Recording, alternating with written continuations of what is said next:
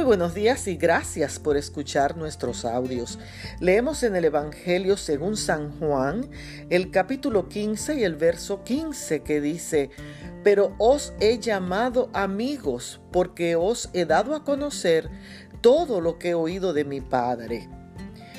Mi esposo Luis tiene un paciente de seis años bien inquieto que cada vez que entra en sesión terapéutica le dice a él que es su mejor amigo y que puede conversar con él de todo lo que ocurre en su vida.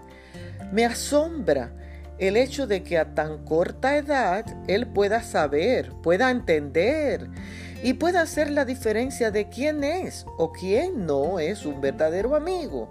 Porque todos, grandes y pequeños, tenemos la necesidad de compartir y confiar en alguien. Sin embargo, no a todos podemos llamarles amigos en el contexto ideal de la palabra amigo, pero Cristo nos llama amigos porque no hay secretos que nos separen y nos dice, yo he compartido contigo todo lo que mi padre me enseñó porque porque te considero mi amigo.